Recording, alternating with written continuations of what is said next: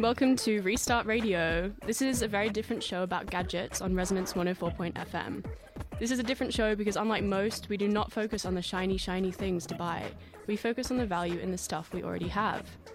The Restart project aims for a shift of behaviour towards a more sustainable and happier relationship with electronics. Our monthly community electronics repair events here in London are just the beginning. My name is Lauren from the Restart project, and I'll be your host today. And I'm here with Dougie Brown from Cassini Sound. Hi, Dougie. Hi, nice to be back. And Ben Skidmore, who is a regular Restart volunteer. Hi, Ben. Hey. And today we're talking about 3D sound. Um, and we did an episode a while ago on VR. And one of the questions that came up in this episode was why 3D sound seemed to get so much less attention than the visual counterparts, so VR and AR. Um, so, I mean, I guess we'll start by sort of saying, like, what is 3D sound? I mean, it's not just stereo, and it's not surround sound either. So, I mean, how do we describe 3D sound? Um, ben, do you want to? Yeah, so um, you know, our our uh, bodies have uh, evolved to basically figure out where things are. So you know, we don't think about it, but when we hear a sound, we know if it's behind us, to the left, to the right, close, far. And the way we do it is um, the sound reaches our ears at different times and also different volumes depending on wh- where it is. And we naturally decode this and figure it out. So we've learned how to basically uh, recreate this with sound we've made ourselves. Right. So it's kind of situating the listener in three dimensional space. Yeah. Um, and I mean, what does 3D sound actually sound like? Like, how would you describe the sensation of 3D sound? Dougie, do you think? well, I mean, the idea is that it's supposed to be as realistic as possible. So it basically, um, I think you were talking about this kind of buzz- buzzwords people use about it, like hacking your brain into thinking that something's behind you, but it's essentially just using the techniques that are in nature, which is, you know, uh, the shape of your ear, the time that sound takes to get to uh, each one of your ears. It's just using that in a clever way to make you feel like a sound is where it's telling you it is. Yeah, I mean, I think they definitely do this thing of sort of jazzing it up with buzzwords. I mean, Mm. 3D sound. When when I heard it for the first time, I was kind of like aware that I'd actually heard it before, but just hadn't had the word for it. You know, like often it's sort of in in songs in songs that are already recorded with binaural, and then you just haven't really noticed it, or like. And there are places you can go online and just like click a button, and it'll sort of play a sample of like water rushing around, and Yeah, it does yeah. sound more immersive, but it's not something that makes you like stop and go, "Whoa, this is a completely unfamiliar experience," which is definitely what happened the first time I used VR. Um, But yeah, this idea of hacking your brain, I mean, that sounds kind of scary and sinister. it's not really like transmitting tiny little waves into your brain and like, you know, sending you mad, is it? It's just sort of No. reorientating you. Yeah. Um, so I mean, I guess um, it's kind of people use language like that to kind of buzz, uh, generate a bit of interest around it. But it's been around for ages, for like nearly a century, basically. Um, and it's originally um, people just used to make fake ears and fake heads, and then put a microphone where you know the diaphragm in your ear is, Yeah, and then record the sound like that, and that would that would literally do the job. That would create binaural sound. yeah, it seems so like kind of primitive and simple in a way, doesn't it? This idea of literally just like, I have a head, I'm going to make another head, and like maybe that head will hear. It's the a same super as you- simple idea, yeah. Yeah. Like, I mean, it's it's interesting that it kind of people do still talk about it as if it's this incredible brand new thing, whereas the idea is pretty straightforward, right? Mm. Mm. Imitating nature, you know, is, Yeah. is a, a great way to success. A lot of uh, robotics develops, you know, first by looking at how animals or how people do something. You know, how do they balance? How do they Mm. walk? And trying to emulate that with the robot, and then you can develop it. So actually, nature got there first. Yeah, that's true. Like the human head, the robots. ultimate 3D listening gadget. Mhm. Um, no, I mean we mentioned that it was developed about a century ago, but just to specify, it was sort of in 1933 there was the World Fair, and A&T, AT&T Bell Laboratories had this dummy head which they called Oscar.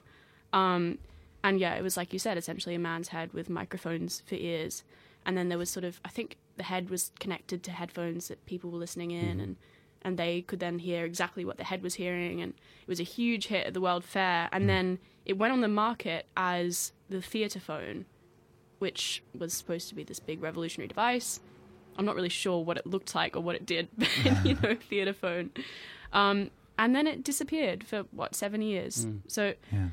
I mean, why, if this technology really has been around since 1933, or the idea of it, not the technology itself, but like, if the principle of it has been there, why hasn't it been exploited earlier? Why do you think only now is it like coming in again? I think for a while, um, the technology to make it work for, for home users and, and stuff like that wasn't always there. And Mm. In the meantime, uh, when we developed stereo sound, so we realised initially we wanted to say, okay, every instrument has its own speaker to reproduce the sound in the 20s and the 30s, and that's impractical for a whole orchestra. So we realised, well, we have two ears, so we can have two speakers, and that kind of, you know, people took that and ran with it. And so much of uh, early music recording was developed for stereo, and uh, that was kind of enough. You know, there was enough creative outlet there Mm. um, Yeah. that they just didn't need to go more complicated. Right, I see. Mm. And And I think I think with the the reason it's kind of popping up again now is like what you're talking about the emergence of VR and people wanting to pair VR with uh, the equivalent sound. Um, and I think a lot of people don't realize that the games industry has been doing this for quite quite a while, basically. right, Um, and and 3D sound is is part of loads of computer games. You know, all games have objects in the game world that make sound in space, and so uh, we we do quite a lot of sound design for games, and we do music for games, and basically. We that's what we do. We we we go into the game world and we place uh, the sound of a bird tweeting where we want the bird to be in the tree, mm. and then the game engine just says to the player that bird's over there right, and it does that um, using a, a various various sort of techniques, including binaural processing, which is now being done digitally as well as sort of the recording that we were talking about before. yeah. So how how long do you think 3D sound has been used in the gaming industry? Um, I mean, I'm not actually sure when the first sort of 3D sound came about. I guess it was probably being brought in when first 3D games were brought in. Mm. but um, it's it's been integral for a long time. You know, especially with first-person games, the kind of head that we were talking about before, the recording head. Essentially, when you're playing a first-person game, what you see on the screen is from the from the point of view of a head.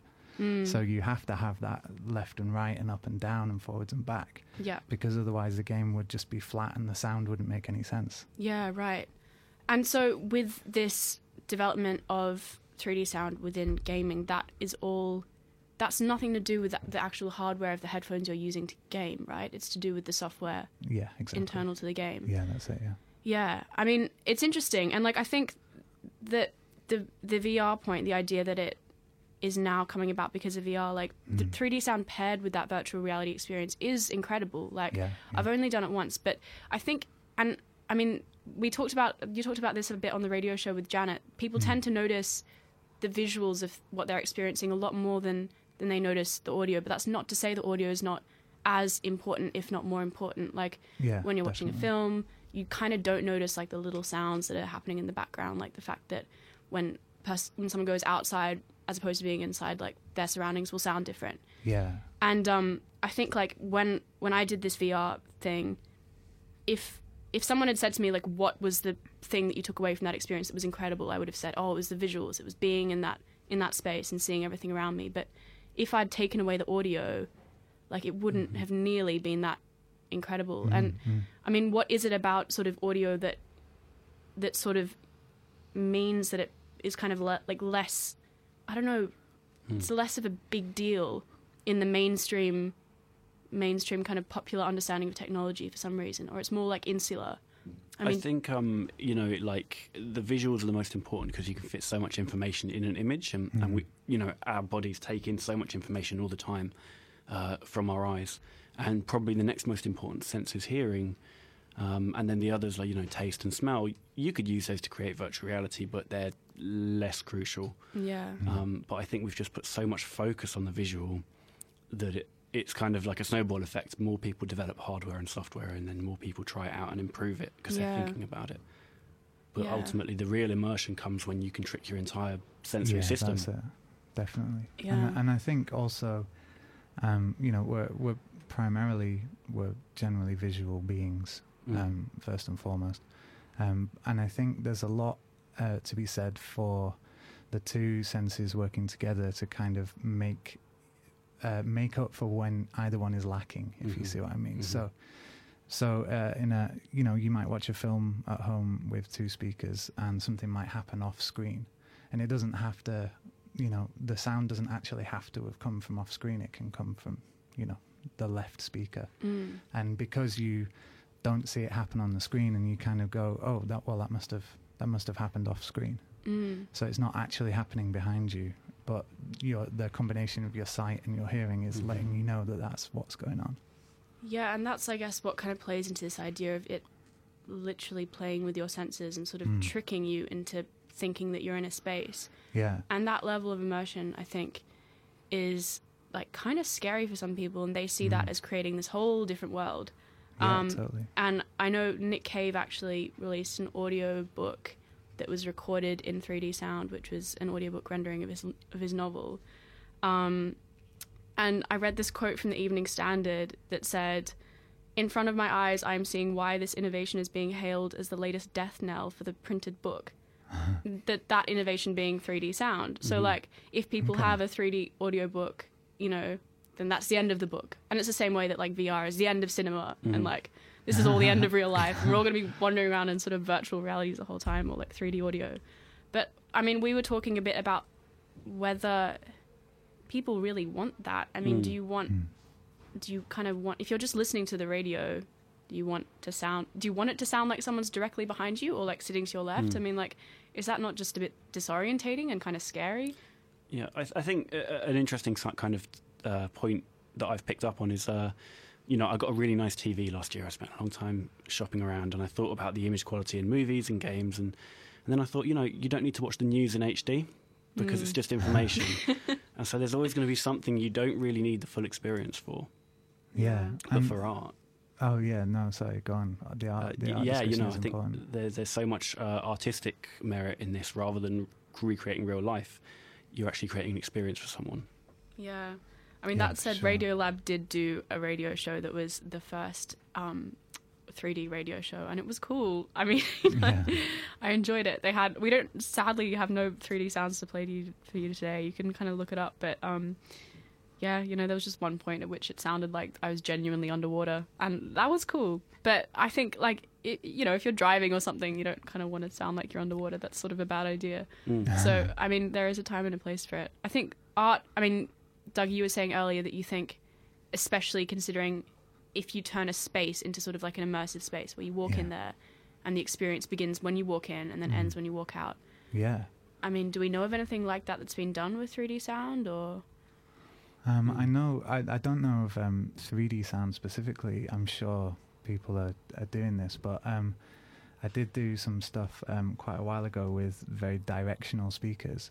Um, so in the gallery, basically, you could stand in a very specific spot and you would hear something that you weren't hearing in the rest of the room. So it was kind of a nice way of getting a very pinpoint sound. And I imagine that with this kind of 3D stuff that you're talking about that was on Radiolab, you could have a really cool kind of visual experience that if you stood in the middle of it, you had this incredible wash of sound that's changing and making you feel like you're there. Or you could just kind of stand at the back and hear it normally. And, you know, it's a different way for people to experience visual and audio art, like all happening at once. Yeah, great.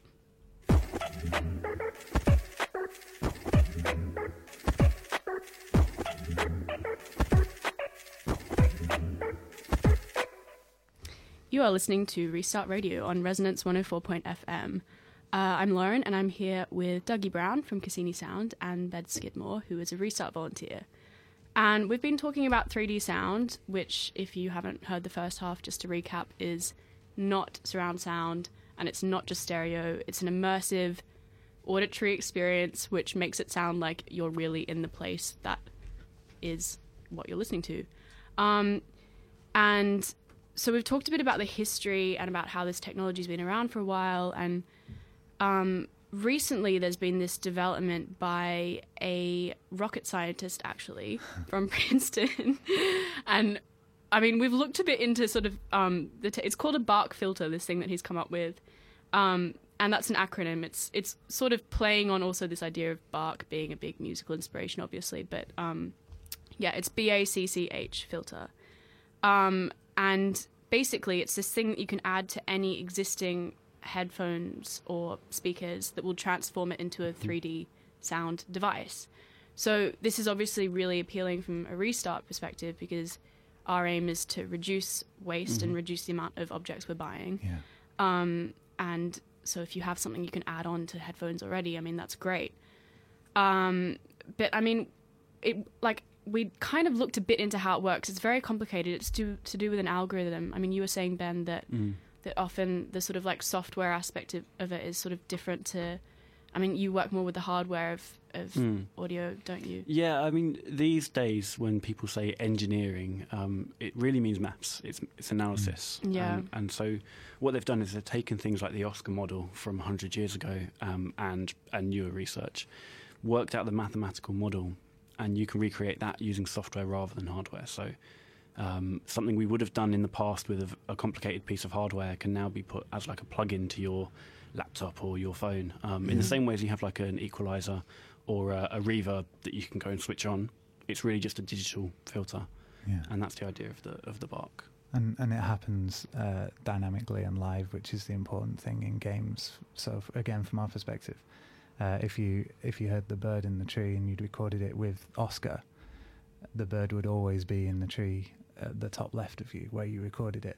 Yeah. Whereas if you you're in a game, you're going to be moving around, and again in a VR experience, you're going to be looking around. You're going to be changing your uh, your relationship to the sound, and so these plugins are essential for that because they basically do it on the fly and change the processing that's on that bird in the tree uh, right. dynamically.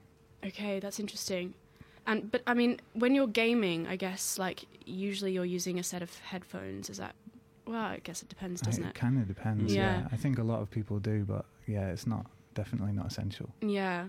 Um, and then the thing about binaural recording is that before this BACCH filter, or before this technology was invented, um, it kind of it worked sort of with speakers, but like not really, not properly. Mm. And now with this technology, you can actually turn stereo speakers into, like you were saying, they create this field of space Yeah. where everything is algorithmically planned. So now suddenly the experience of listening to 3D audio can become communal. You know, it's Yeah. not it's not this personal listening experience anymore. And that is significant because it makes it closer to the experience of like seeing a live performance, for example. Yeah, I think I think that was kind of uh, his uh, his his thinking that uh, Bach and a lot of other classical composers basically um, designed their their pieces to be played in a specific space by a specific instrument and a specific number of people in the space listening and all that kind of thing. Like, is very detailed.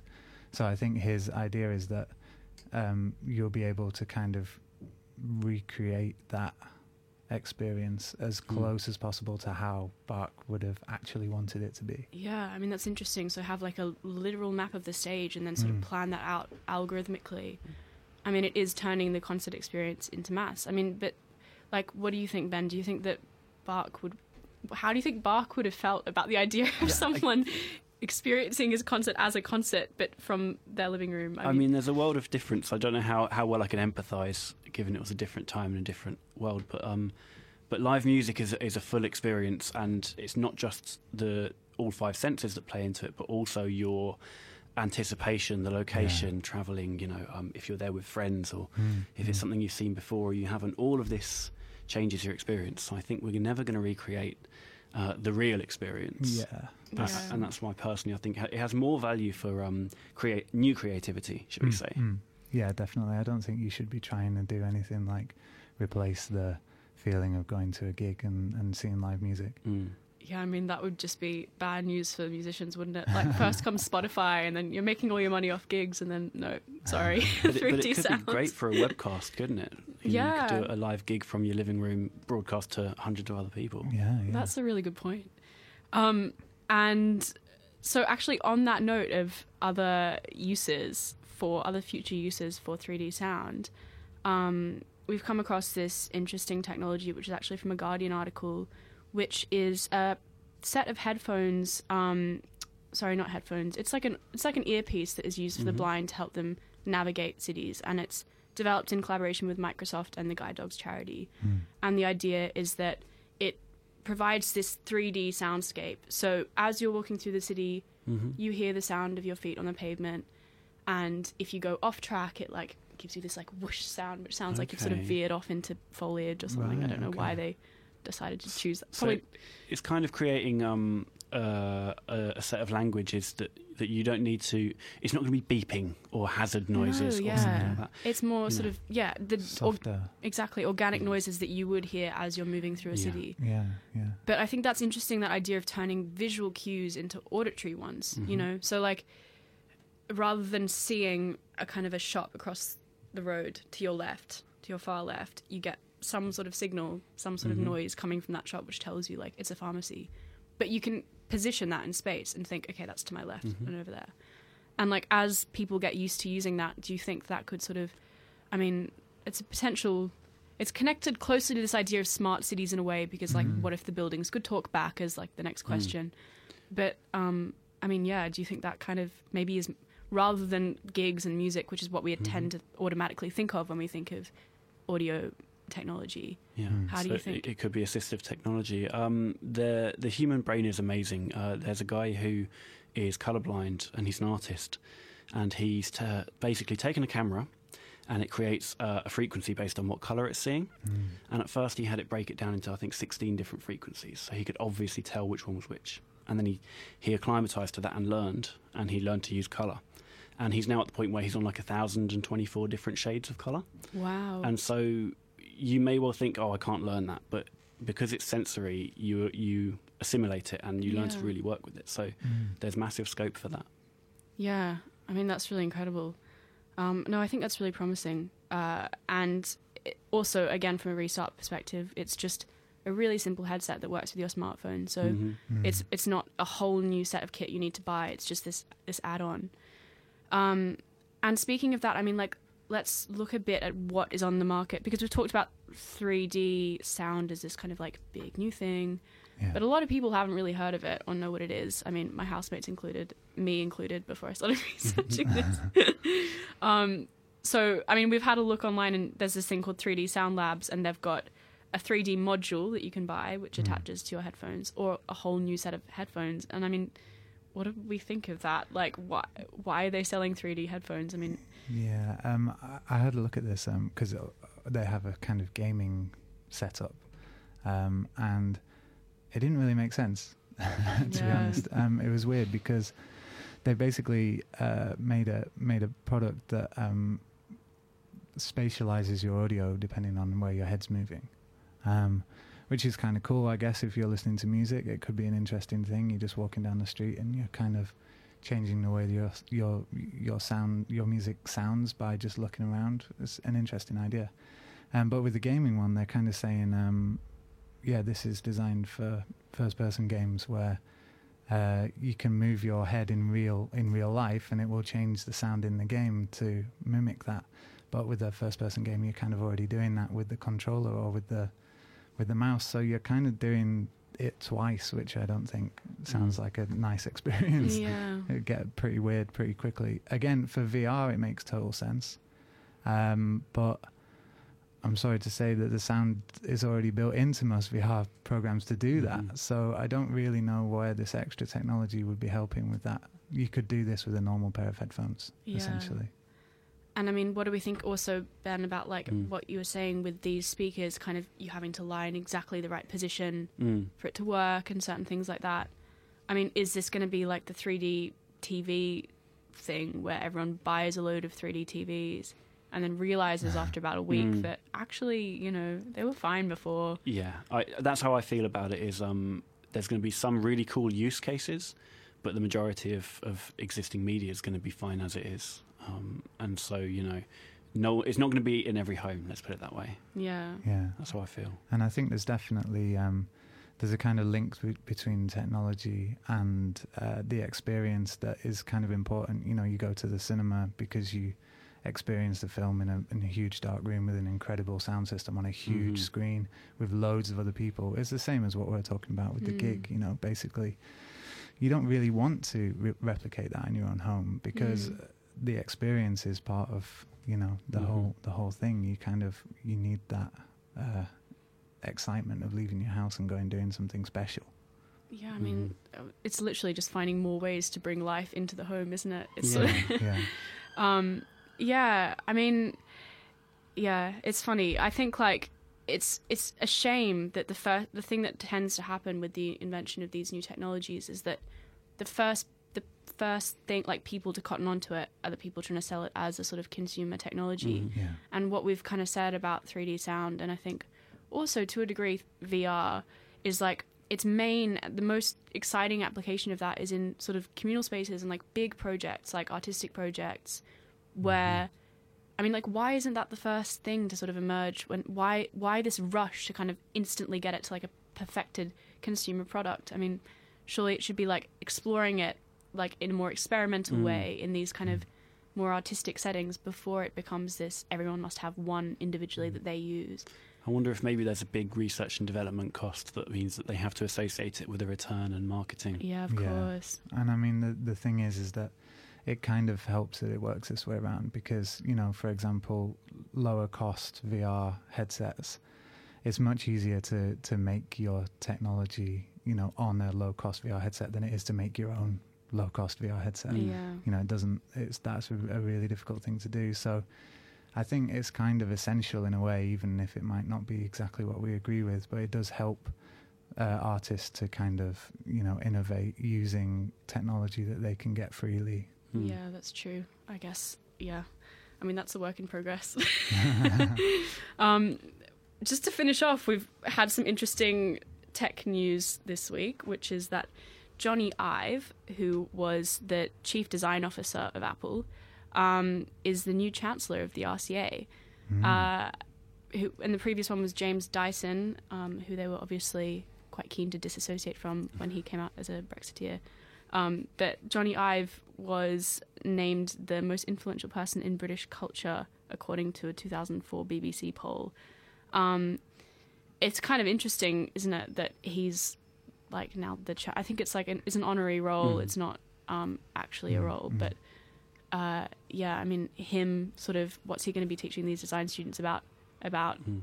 design? Is it like well, that's it. You know, he's going to have some influence on, on the image of the RCA and, and how they kind of reach out and, and, and what they do and how they get involved. So hopefully he'll steer it in an interesting direction. yeah, but it's kind of it's I guess it's a bit problematic considering what we've said about Apple sort of yeah. designing the products so that users can't get into them. I mean, is that something that Mm. we want to be seeing as like the next trend in design? Is it? Well, yeah, I mean, as because you know, as, as restarters, you know, we don't really want to see that. But I guess if you're talking from a capitalist perspective, uh, designing a product that's super expensive and everyone wants a brand new version of every single year, that's the absolute pinnacle of design, isn't it? Yeah. Essentially.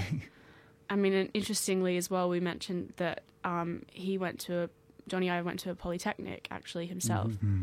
and that sort of type of design education is becoming more and more rare or more and more dissociated from the actual Mhm. design part.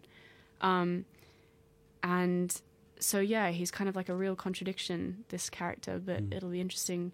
I mean, Ben, you Mm. you're an engineering student. Like, what's your perspective on polytechnics versus sort of design courses? Yeah, well, you know, I'm um, I'm a practical person rather than academic. So, uh, my university was a polytechnic, and, and now they're uh, a university. It's, you know, everything is academic. Everything is learn in the classroom and then be assessed. Where traditionally things like design were vocational, so you would go to an apprenticeship, you would learn the role from a, a, a senior person, and then you would go and do the work. So, yeah. Yeah. there's a bit of a disconnect now. Right. Okay. Well, that's us. We're going to wrap up now. Um, uh, if you would like help fixing anything with a plug or a battery, including headphones, radios, and old audio, our next restart party is the 12th of June at Kentish Town Community Centre. And we have a women's skill share tomorrow night on circuits and test meters um, for beginners. So visit our website, um, restartproject.org, or find us on Twitter and Facebook for more information. Um, thanks to Opto Noise and Dougie's Cassini Sound for our music, which was made with lasers, spinning plastic discs, and discard electronics. Um, we're here every week on Tuesdays at 1.30 p.m. Uh, see you next week.